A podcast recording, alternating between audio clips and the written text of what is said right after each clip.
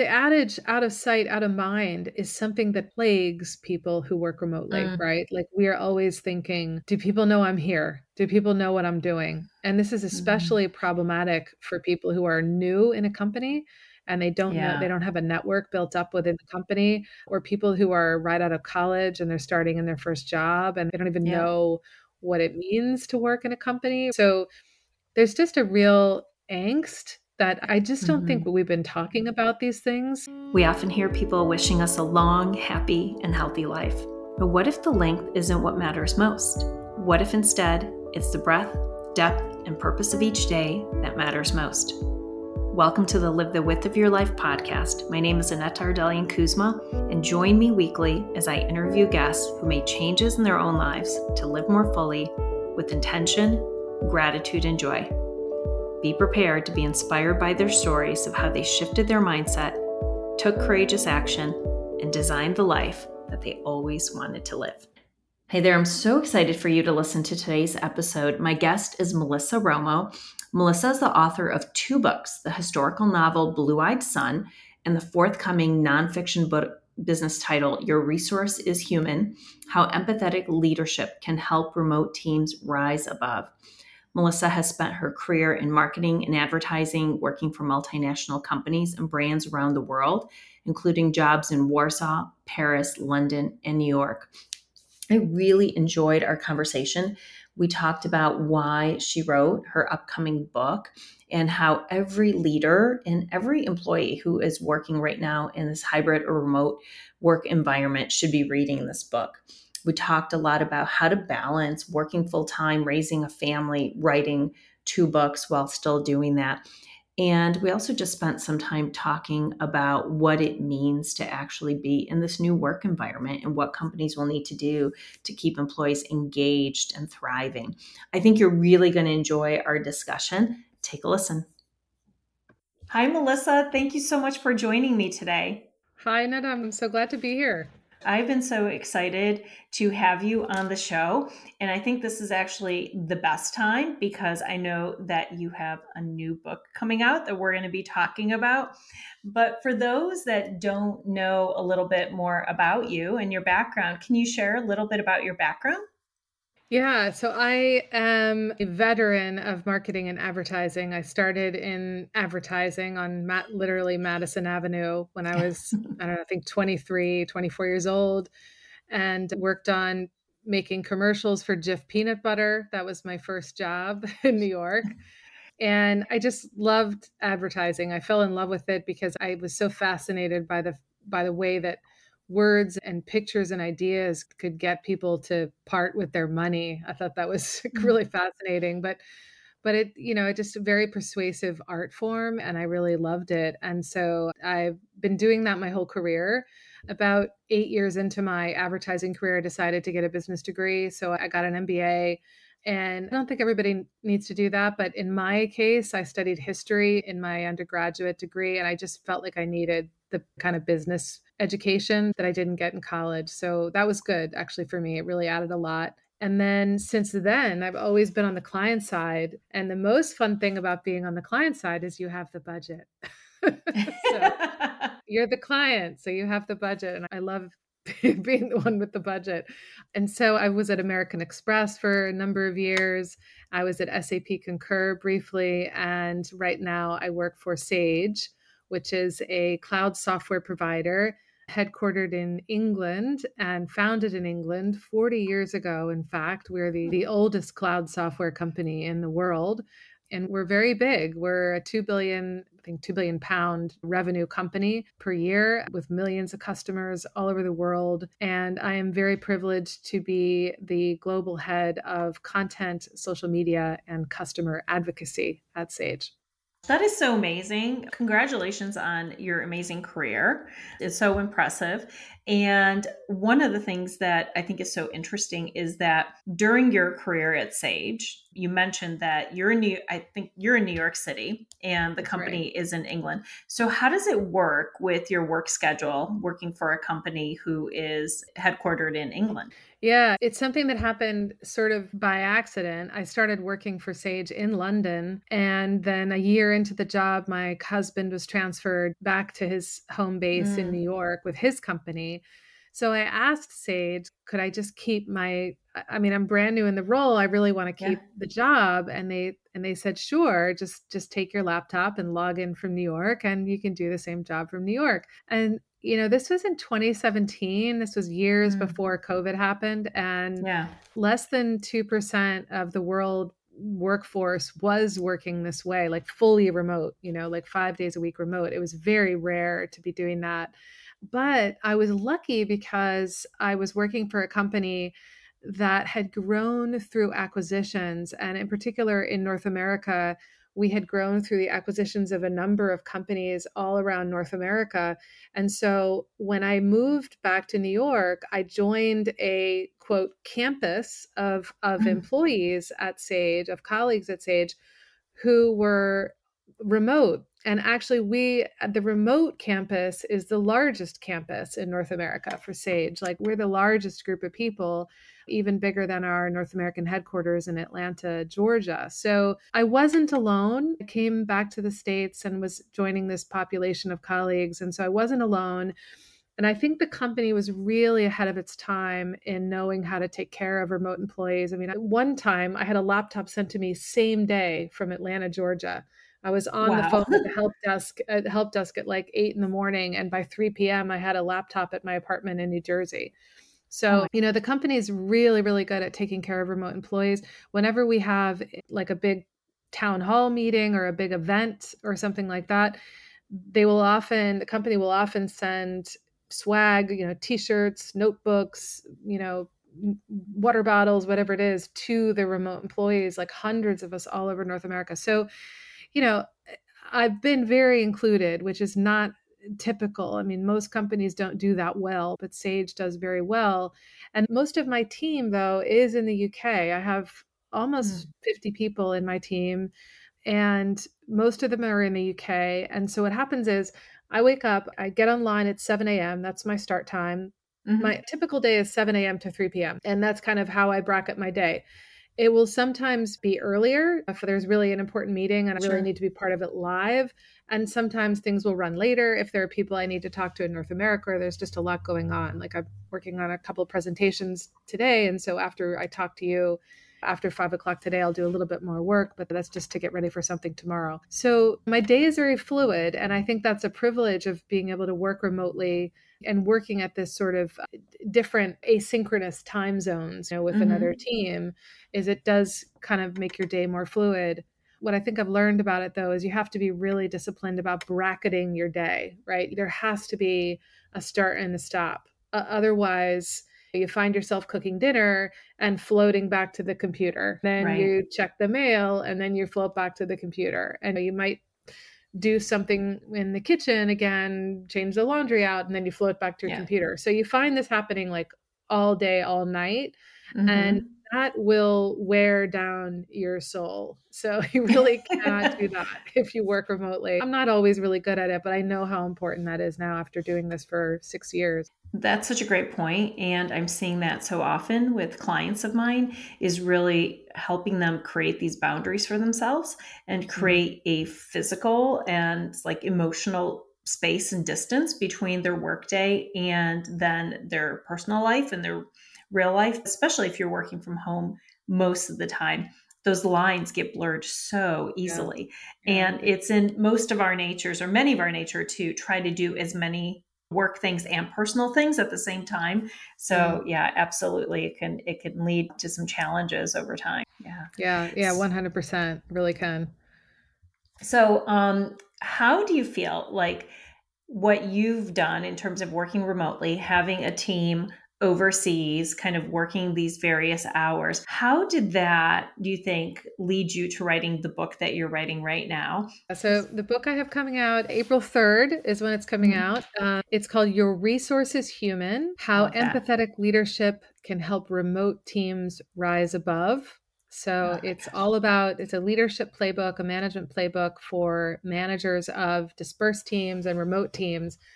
And I would also say in global teams, actually mm-hmm. is not just for hybrid and remote teams. It's also, if I think about my situation, for most of my career, I've worked in global advertising and global marketing. And even if I was working for a company that was five days a week in the office, mm-hmm. in a global job, you're still in a paradigm where you are not all together as a team right, right. You, you'll have some people in new york and some people in london some people in paris whatever so your teams you know the remote debate is kind of incidental it's just when you're in global business you're never mm-hmm. always together with each other right and so i've had my whole career 30 years to think about one problem which is how do you actually connect a team and how do you glue a team together when they're not physically in the same place and, you know, my starting point was working in global marketing. And that was always my challenge. And now it's a challenge for even more people because of remote and hybrid work, right? So I've realized that what I learned in global business is super applicable to managers now who are trying to join a team who might be located in Connecticut and Tennessee and California and whatever in different places around a single country. So it's not a really a global business, but now everybody's remote and, or hybrid. And so I really wanted to help managers know how to find the glue, right? Find the glue. How do mm-hmm. you keep a team tightly knit together? How do you keep people really motivated behind a mission? And how do you keep a culture palpable and exciting to a team that never sees each other in person or very rarely sees each other in person? I think this is today's big man- management challenge. And so I wanted yeah. to write a book about how to face that and how to be successful in that context. I love it. I think this is so timely and relevant. And I know that you are so tied to your why and you want to hopefully leverage this book. I hope everybody reads it. I think every leader should read it, of course, and then share it with their teams. But how many people did you interview in the book? And maybe what were some lessons that were new for you? You probably had some assumptions and expectations and some things you learned. Yeah, well, I interviewed 35 people for the book wow. from all around the world. I interviewed mm-hmm. one woman who works for a company in Tokyo. I interviewed a few people in Germany. I interviewed someone in South Africa, many people in continental Europe, a few people in Ireland and the UK, mm-hmm. lots of people in the US. There's a very global perspective in this book, which is mm-hmm. what I wanted. And one thing that really surprised me, I was interviewing the general manager of Logitech's video camera business, right? Now, oh. Logitech oh. is this giant company, yeah. right? And they produce cameras as one of their big business lines, I think in the order of billions of dollars now. He does not do his one on one meetings with his team on video. He actually gets up from his desk and he does his one on one meetings on the phone, like old school on the phone, on his mobile, while he's walking around his neighborhood. And I remember he was telling me this in the interview, and I'm thinking, are you allowed to say that? Right. Are you allowed to say you don't use your camera? I mean, this seems like a foul. And he said, no. He said, you can't get hung up about always needing to have the camera. And he said, that you'd need to walk around like this one of the i think one of the real pitfalls physically of remote work is we just don't leave our desks like we're just physically in a chair way too long and we don't commute mm-hmm. anymore mm-hmm. and so that's going to have physical impacts yes. on us he's very aware of that yeah. so he thinks well i'm having a one-on-one i'm going to use this time to actually take a walk and get my exercise but the other thing he said that i thought was interesting is he says he listens better he's more focused when he takes himself mm-hmm. away from his laptop and when mm. you think about when you're in a zoom call I mean, there are so many things to distract yourself with in a Zoom call, right? I mean, you're getting instant messages, you're getting emails, right. even if you have the no- notifications turned off, the temptation to look and see, has someone just emailed me? Has someone just messaged me, right? You might be yeah. working on a PowerPoint deck. And so while someone's droning on in a Zoom call, you think, well, I'm just going to go and work on my PowerPoint deck, right? And I'm sure some of us mm-hmm. out there have gone on Amazon because we were late buying someone's birthday present, right? There's just too many things yeah.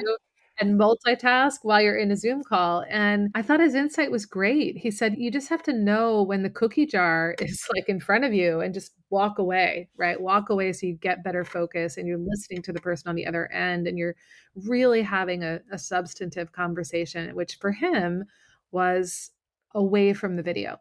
So I thought that was really interesting. I actually love that because I mean, what he's doing, he's going outside, he's moving his body, He, he's releasing some of the cognitive overload that happens from being connected and tethered to all of our devices, eliminating the distractions. So, you know, in a sense, he has found what allows him to feel very grounded and to yeah. connect to the other persons. I love that. I actually think that's really insightful. Great, isn't it? Yeah, it's great. So the book is full mm-hmm. of stuff like that. So And so, are there maybe the top three things, or what are you willing to share as a sneak peek yeah. of the book with the audience today? Some lessons. There's two things that I want to be taken away from the book, and it's mm-hmm. the two halves of the book. So, the first half mm-hmm. of the book, I write about how it feels to work remotely.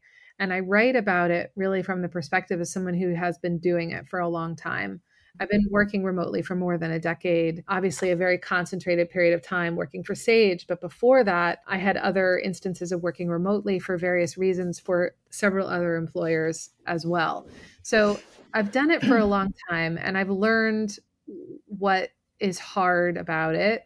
And I've learned a lot about myself and actually my suitability to work remote. Mm. So, for example, I'm a highly extroverted person. So putting me at home five days a week is like utter torture, emotional. For years, I didn't understand that. I just thought, what's wrong with me? Why can't I just buck up and get to my desk and be motivated and be plugged in and be all happy and everything? Because I'm an extrovert and I want to be at an office and I want to sort of float around and talk to people and see people serendipitously and, and have those relationships in person. So that's my preference. Some people want that and some people don't. And which is what I learned in writing this book and that whole first half is, you know, I wrote the first half with a very selfish motive. I was trying to understand why remote working was hard for me personally right? So I was researching all of the things that were pitfalls for me. Extroversion is a big one, right? And why is it hard for an extrovert to be at home? I learned that, right? And there's actual science behind why it's difficult for someone like me to be at home. And so I write about that in the book. What is the science? The first five chapters, there's a section in each of those chapters called The Facts Behind the Feelings. And the facts behind the feelings are what I want to do is I want to get people connected to the feelings in a factual way, right? I want people to read it and go, you know what? I get it. I believe it. I believe this is out there. The data says it's out there, and this is how people are feeling. So, the whole first half of the book is I want you to sit down, whether you're a remote leader or a remote worker, and I want you to empathize with that experience of working remotely and work or working in a hybrid way. It's just either be seen if you're a remote worker, I want you to read it and go, wow, okay, finally someone is explaining this to me, right? Or if you're a manager, I want you to read it and go, okay, I get it. I get why this person is behaving that way or why this person feels that way or whatever. So I want the first half of the book to really drive a lot of empathy. And then the second half of the book I introduced something called the remote leadership wheel. So there are lots of wheels out there, and there's an emotions wheel that's very famous, famously used in, in different contexts. But this is a remote leadership wheel. And the remote leadership wheel contains the five emotional pitfalls that I review in the first half to really understand those. And it reveals what I call five emotional counterpoints like n- none of us is a psychiatrist and no manager can be expected to be a psychiatrist and none of us are going to solve emotional problems for the people who work for us that's asking too much yeah. but we can focus on bringing an emotional counterpoint into conversation and into the experience that a colleague is having in their job so for example boredom is a big problem when you work remotely not because you're bored with your job, but because you're bored with the four walls, right? You're bored right. with the four walls. You see the same thing day in and day out. And that feeling starts to bleed into your actual feelings about work. Mm-hmm. And so the counterpoint to boredom is meaning. Now, the reason that the mm. counterpoint to boredom is meaning is because research shows that we most often feel bored at work when we have lost sight of why we're doing the work. Makes sense, right? right? Mm-hmm. If we don't know why we're doing it, then we've lost the meaning. We just don't care. And then we become yeah. bored by it. It becomes just a rote activity. Mm-hmm. So, in that part of the leadership wheel, it talks about how you can align meaning to someone who might be feeling those sensations of boredom with what I call a leadership blueprint. And the leadership blueprint gives you discussion starters, it gives you a few things to scan for to really understand if the person you're talking to is struggling with boredom. Mm-hmm. And it mm-hmm. gives you some tactics of actual tactics of what you can do to bring meaning into that person's work experience basically what i'm doing it's funny because i got all the way through writing the book and i wrote the leadership wheel and i explained the emotions and the counterpoint emotions mm-hmm. and i got writing the book and then i was reading something that brene brown says in one of her books i think in, in her book dare to lead which is an amazing book yeah. so i was reading brene's dare to lead and in it she says the one thing we can never have with empathy is a decision tree she says you can't say if a person feels this, then you should empathize like this, right? She said you can't have that because empathy is hmm. more nuanced. Have to feel it in the moment. You have to sort of key in on it in a very organic way and you have to react in an organic way. So basically, she said you can't have a decision tree. And my leadership wheel is basically a decision tree. so I was like, okay, great. Well, I'm violating probably rule number one from Brene. But for me, I, and it was funny because I thought about like tearing the whole thing up and like, okay, maybe I just need to rewrite this because Brene says I can't have a decision tree. But the truth is, I'm not a psychologist. I mean, she yeah. is. I'm not a psychologist. I'm a manager. I'm in the chair day right. in and day out. I have to just have a playbook. I have to just know what to do. That's and right. We're often told as managers how important emotional intelligence is and how important it is to be empathetic and all this stuff. But those are very woolly, nuanced concepts. For managers who are just not naturally feely like that, I really think a manager in that frame of mind needs a decision tree. They need someone to, to, spell out. It's almost like me talking to, or like a woman talking, I'm not gonna say my husband, a woman talking to her spouse, right? Yeah. It's like, I feel this. And so if you can help me feel this, that's gonna balance mm-hmm. things out. Right. So that's what I'm trying to do with the book. You know what's so interesting is that it starts with self awareness and everything does. And if the worker is not aware, if you weren't aware that you were an extrovert, if you weren't aware that what you were experiencing was maybe boredom. If we couldn't yeah. label those feelings, it has to start there. And many of us yeah. are not very good at just dropping into our body and even spending any time in mm. reflection to ask ourselves those questions. So it starts there, what I'm hearing you say. And then it's being able to share and articulate that to your manager. And then for the manager to be able to listen and to have some sort of a we call it a tree i think you can teach someone this i think there should be guidance there because not everyone is equipped to know how to do it on their own and emotional intelligence is a course emotional intelligence is part of most MBA schools, right? So I do think that we can teach some of these nuanced skills. Not everyone is going to be born with it, but it's required to be, I think, a good leader, to be emotionally intelligent. And I think going forward, what you're basically have found is that in this new environment, this global environment, in this remote or hybrid work environment, it's going to be important for managers and for their teams, for individuals to be able to have these discussions around their work environment and how to make it more productive. Yeah, yeah, interesting. And the book has in the front of it, you're completely right about the fact that it's hard to know ourselves, right? It's hard to really yeah. know where we are and what we need emotionally. So the book has a diagnostic questionnaire at the very beginning. Oh and gosh, I love that. There's a version for remote workers. You're an individual yeah. contributor. And then there's a version for remote managers. So mm. They ask similar questions but phrased differently depending on whether or not you're a remote worker or a manager.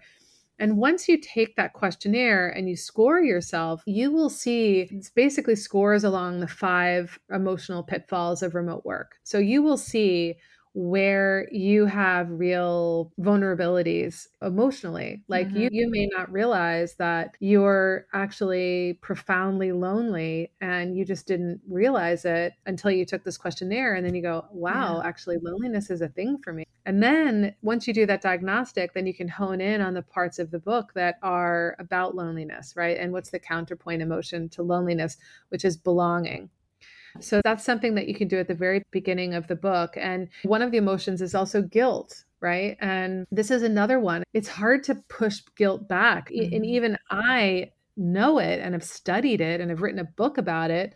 But I had a mm-hmm. personal emergency recently and it took me out of a couple of meetings. And I even left my own manager hanging on a Zoom call waiting for me for like 10 minutes because I didn't show up because I had this emergency. And when I got back to my desk and I saw that I had that he didn't get the message that I was gone and that I had an emergency and he was waiting and there was this miscommunication and yeah. someone wanted me to deliver a Excel document and I was late with it and so I was just scrambling and I was in this absolute storm of guilt because mm. I had mm. this personal issue come up and I felt like I was letting people down at work.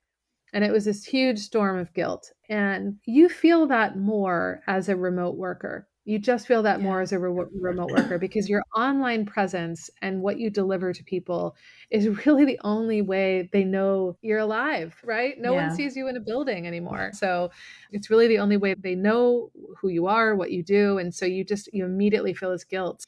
Guilt is a big thing. Mm-hmm. And so if you do the questionnaire and you see that guilt is where you score really highly, you think, okay, I need to understand this and then I need to be able to talk to my manager about it. And then we need to just kind of keep it in check so I don't get into these really stormy moments of being hard on myself. I'm seeing that too when I do presentations for companies and we talk a lot about cognitive overload and we're talking about burnout because we're seeing a lot of burnout.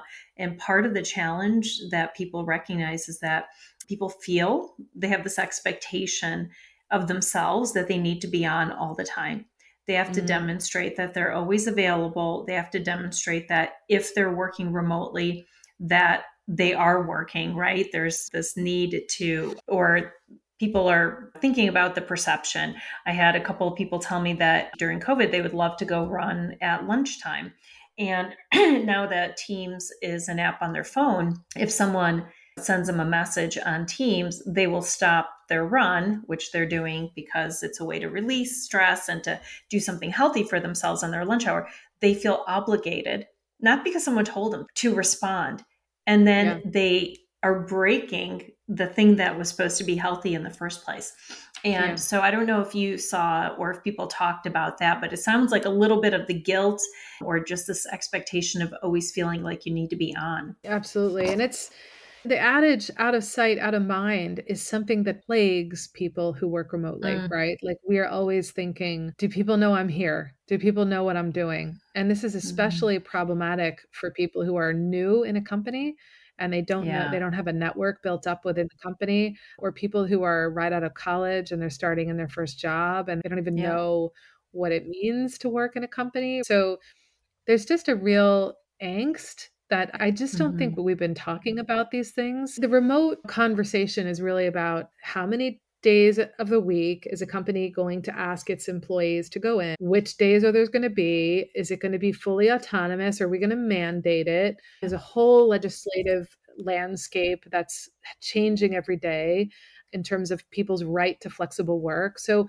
we're paying a lot of attention to the the policy making we're paying a lot of attention to the org mm-hmm. design and all of that is really important but what about the person working remotely is that person right. actually suited for it or are they going to struggle mm-hmm. we're not yeah. asking any of the questions about their psychological needs and their emotional mm-hmm. needs and frankly if those are hampered and or you know, really weighty issues for a remote worker it doesn't yeah. matter how good your strategy is. It doesn't matter how good your org design is. It doesn't matter how good your policies are. The person's at home and they're suffering. And that's so right.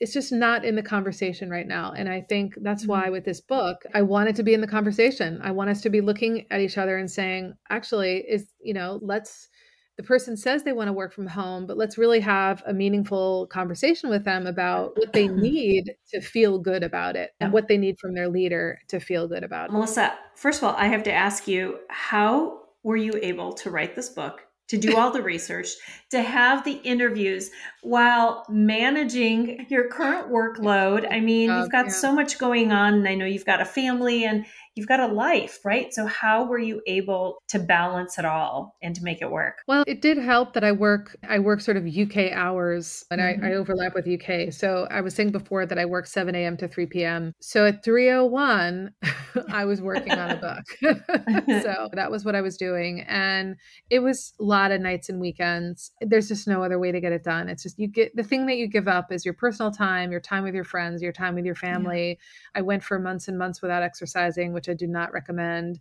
So I really sacrificed a lot to write the book. Mm-hmm. Uh, I wrote the book in five months from like mm-hmm. the very first word on the page to delivering the manuscript to the publisher.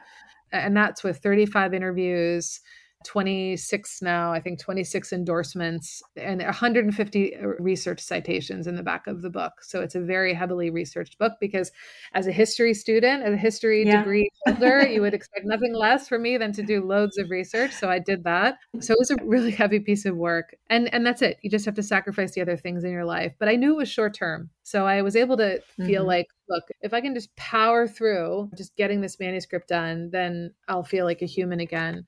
And the funny thing is, like, I did power through and I felt like a human briefly. And now I'm into the marketing. so I don't feel like a human anymore. yes. Well, so tell us, I want to make sure that everybody who listens gets a copy of this book. So I know it's on pre order. I saw it on yeah. Amazon. I do love the book cover. I love that it's orange and orange, i do love yeah. yes i love it so much so tell us about the pre-order and how does that work people can just go order it now and when will they receive yep. the book so it will be out April 3rd in Kindle and paperback, okay. and you can order it on Amazon. You can pre order the paperback on mm-hmm. Amazon. And basically, what happens is you place the order, you pay for it just like you were buying any anything, yeah. and then you get a message from Amazon that says this item will ship on April 3rd. So that's okay. it. So that's how it works. It's pretty easy. It's called Your Resource is Human by Melissa Romo. So you can find it there. Yeah. So please, yeah, please pre-order and uh, enjoy. And mainly I just I wanted to help people. I want people to feel seen. I want people to feel understood. I want them to have a mm-hmm. language to talk about the experience of working remotely. And I absolutely 1000% believe we are never, ever going back to five days a week in the office ever yeah. again. It's just not going to yeah. happen. I mean, there's certain sectors where that has to keep happening, obviously, but for knowledge workers and for global business and technology and companies and jobs that don't need to be done in an actual office are not going to be done in an actual office. We're just, the business case is too good for remote work. Mm-hmm. Cost savings on real estate and commuting is too good for both companies yeah. employees we're just never going to go back to five days a week so if we accept that right we accept that that's where we are and that doesn't mean hybrid's not going to work. Hybrid definitely works. And I actually think hybrid is the right model because it gives everyone sure. a little bit of a balance of both. But if we accept that the full time office thing is over, what I worry about over many years, and if I think about my teenage sons going into the workforce, what I worry about over many years is that we become very islanded, isolated individuals yeah. as people.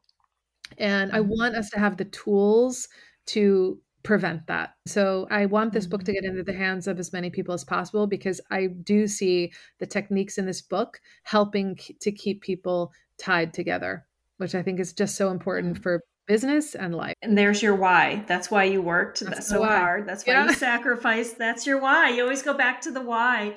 Yep. And so we will include all these details in the show notes. But I also have to talk about your first book uh, Blue Eyed Son, which I read and I loved so much. And I think that was where the history part of you and living overseas, I think I could see that in that book. So tell me a little bit about the first book, which was fiction. And like, why did you want to write it? What was it about the story? Like, how did you how did you birth something like that, which is so different?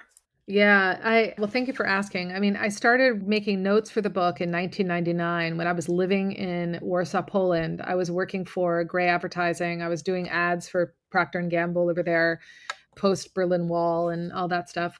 And I here's the thing about Poland is nobody in the West really understands what Poland is all about, right? Like the only thing we really know about Poland is it's over there in the east, somewhere near Russia. We're not exactly sure we could find it on a map. I mean, we can be honest about that. That's how I was before I went, right? And so it's kind of over there somewhere in the east. We know that the Holocaust happened there. We know it from Schindler's List. So we have some popular culture references and historical references that are very prominent, and that's how we know Poland. But when I lived there, I thought what we know in the West is not actually what Poland is, right? Poland is a country with a very rich, deep, thousand year old Slavic history. They have their own food, they have their own culture, they have their own language, they have their own customs. And I learned all about that while I was living over there. And the thing that astounded me was the fact that despite the fact that they had been invaded and occupied and destroyed repeatedly by their neighbors, that culture survived. And I found that completely magical. Like, how does a country that's been ripped up like a piece of paper over and over again, ripped up, ripped up, ripped up, glued back together, ripped up again, glued back together, like that's their history. How does that culture survive? And I found that yeah. to be astounding and so fascinating. So, the reason I wanted to write a book was I just wanted to bring people into a world uh, that I was seeing living in Warsaw, living in Poland, I wanted to bring readers into that world and I wanted them to get closer to what Poland is actually about, what their history is about, what their people is about. And I have a very low attention span. I love to read, but I'm a terrible reader. I mean, I get distracted by everything. And the only formula that works for me is what Dan Brown uses in the Da Vinci Code, which is very short chapters with cliffhangers at the mm-hmm. end of mm-hmm. every chapter. And if I don't have that, I can't keep going. I just can't, I lose it. I just put it down and I'm sort of, I move on to the next thing. So that's the formula I used when I wrote this book. I wanted to have a very fast pace relatively short chapters, cliffhangers right at the end. There was it's called a checkered flag. I can't remember who said that, but there oh, was a oh, writing teacher I had. They called it a checkered flag. They said what you want to have right at the end of the chapter is not a bow, but a checkered flag. Like you don't want mm. people to feel like it's wrapped up neatly. You want them to see a checkered flag, which makes them feel like, oh, I can't stop. I have to know what's going to happen. Yeah. happen next. So here I go. Here I go into the next chapter. Yeah. So the book is a mystery. It's a mystery about something true that did happen in Poland during World War II that is not been written about except by, mm-hmm. you know, our historians, but has otherwise not been written about. And it's a true fact. It affected hundreds of thousands of people and not mm-hmm. been written about. So when I discovered this, I thought I need to write about this. Like just this needs to be somewhere in a story. So that's what it is. It's called Blue Eyed Son. I'm looking for someone to do the German and the Polish translations. I'm looking for a Hollywood producer who wants to make a film. Daniel Craig is who I have in mind, the Blue Eyed Son. I have it yes. all figured out. yeah. So if there's oh anybody out there listening who has Hollywood connections and who's read the book, including people who don't even know me, have said this is cinematic and it has to it totally is. Yeah. I had the same thought. I loved it and I finished it like in a weekend. Like I just started and I couldn't stop, probably because that checkered flag. I didn't know you were playing me like that, Melissa but it oh, yeah. worked. and uh, so, and I kept telling my husband, I said, Did you know this? Like, this is true. I didn't know so much of the history, and I don't want to give it all away here because I think I want people to go and find the book. It's on Amazon, easy to find. I wrote a review of it. And oh, yeah, I think that you. that's something that people should check out as well. Yeah. And also, just I'm amazed because I know how hard it is to write and especially hard to write and have all these other things going on. So I applaud you for doing it twice one, publishing on your own, and now, of course, working with a publisher. So, what's next for you?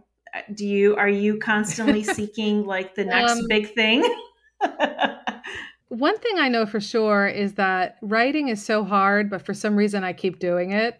So it must be what I'm meant to do because. I can't turn my head away from it. So my husband groans and leaves the room whenever I do this, but I do have a long list of books still to write. So I want to mm. write a book about business sustainability. And the book is how sustainability is such an important theme right now. It's something that needs to be involved in. And I did a course at Cambridge University at the start of 2022. It's at the Cambridge mm-hmm. Institute of Sustainable Leadership, which is absolutely first class. And it was a virtual course. It went for eight weeks, but I thought it was going to break my head. It was so hard. And the grading oh was hard. I mean, half the people in my cohort failed, I think, didn't get grades because my wow. average grade wasn't great. So that was tough. But what I learned is that sustainability is not the domain of the sustainability people. It's the domain of mm. absolutely every person in business. It's the person who does manages the manufacturing, it's the person in yeah. procurement, it's the person in the travel office, it's the it's everyone. It's the person who does events. And so I want to write a book that helps anyone in any business know what their role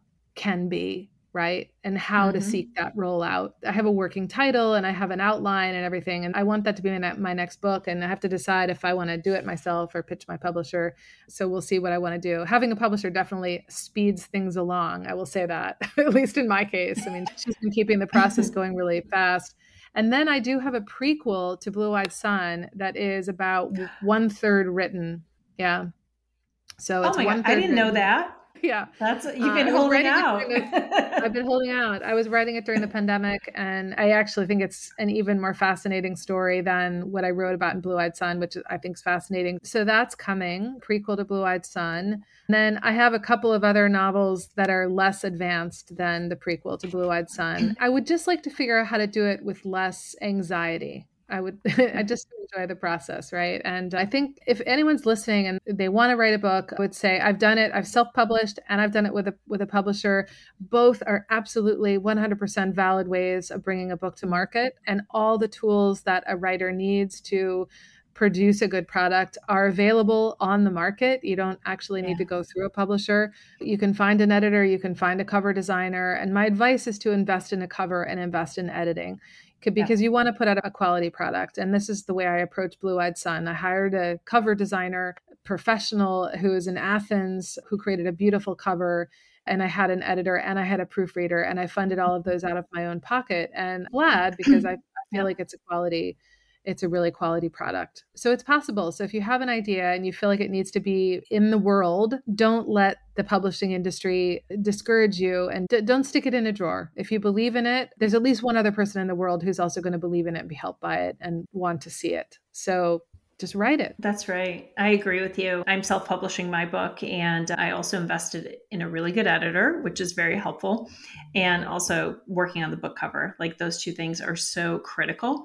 And Yeah. people know they're professionals, they know how to do things, they could shepherd you along. There's just some things Yeah. you don't want to figure out do on your own. The other thing too is it's really not possible for a writer to edit their own book. I read this psychological study once Mm. and I can't quite remember all the ins and outs of it, but basically it was something like you're blind to wh- when you write something like if I write the quick brown fox jumped lazy dog, if that's what I write and then I go back to edit it, my brain is going to see the quick brown fox jumped lazy dog because Mhm. my brain knows that's what I wrote and that's what my brain's Yeah. going to read. What I'm not seeing is the word over that is not there. it's not there. And so we actually are not capable of editing our own writing. And Yeah. that's why aside from quality, that's why you really want someone else to be to be editing for you. Absolutely. Well, I'm so excited for all the things that you have going on right now, Melissa, and to know that you've got more books coming out because the world needs your books. I love reading Thank your you. books and I can't wait to order the latest one. I actually think that you need to send Blue Eyed Son to Reese Witherspoon. She makes amazing movies and stories and she yeah. does, she loves, you know, female characters. So I think that she might be your person. I, Yeah, that- no, you're right. You're right. I just saw I just saw where the crawdads sing and me too. Yeah. Yeah, there's a whole mystical thing in that book, and which is also in Blue Eyed Son, and very character driven and a strong female character. Yeah, you're right. You're right. I should. I need to send it to her. Can you imagine the stack of books that get sent to her? But anyway, she has to pick something, right? just take action put it out in the universe you got to figure it That's out right. it works for other That's right. people That's Uh, right. so the final question that i want to ask is something i ask everyone is what does living the width of your life mean to you To me, it is being kind to yourself. Which took me a long time to learn. It doesn't mean kind of driving yourself into the ground and accomplishing a thousand things, right? It just doesn't mean that. But it means knowing mm-hmm. what reflects what you care about and knowing that's where you want to spend your time and being kind to yourself when you reach the borders of the limits of what you're capable of, of the, the energy you have the mental energy the physical energy whatever and when you hit those limits knowing that it's okay to put Yeah. the pencil down and just be at ease for a moment and just not try to not really be a striver and I've always been a striver and I've pushed myself to the limits and I have worked myself into the ground. And what I want to do is live the width of my life in meaningful ways, but not in ways that take away from just the quality of being alive, right? The point is not to blow mm-hmm. our screws every day. I mean, the point is just to enjoy being alive. Yeah. So that enjoy enjoying being alive and being connected to things that reflect what you're about is what I think living the width of your life is. i love that what a beautiful beautiful way to describe it. Thank you so much for coming on today. I enjoyed our conversation. I learned so much about your book, and I just love everything you do. You just do with such excellence, and you're so thoughtful about the entire process. And I want to thank you for being so supportive of me on my own journey. I would love to come have you come back on when we get Reese Witherspoon to produce Blue Eyed Son. Blue Eyed so, Son. There we go. Yeah. thank you, Annetta. I've loved our conversation. I've loved it. Thank you so much. You're welcome. And I will include all the details of Melissa's books, both of them in the show notes and ways that you could best support her. And before we leave today, anything else that we can do to best support you? Just pre order my book. I have two kids to put through college. There you go. so, that will help. Your resources on Amazon. Yeah. I love it. I love it. Thank you so much for your time today. Take care. All right. Thanks, Annetta. If you enjoyed this episode and want more content like this, I have just released a best selling book, Live the Width of Your Life 365 Daily Meditations on Living with Passion, Purpose, and Peace. You can get your copy today on Amazon. The link is in the show notes, and I will see you next time.